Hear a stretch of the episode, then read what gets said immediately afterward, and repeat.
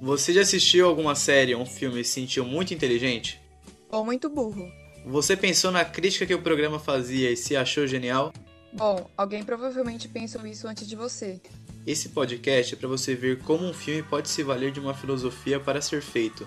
E depois você vai poder comentar ele como se você fosse muito inteligente.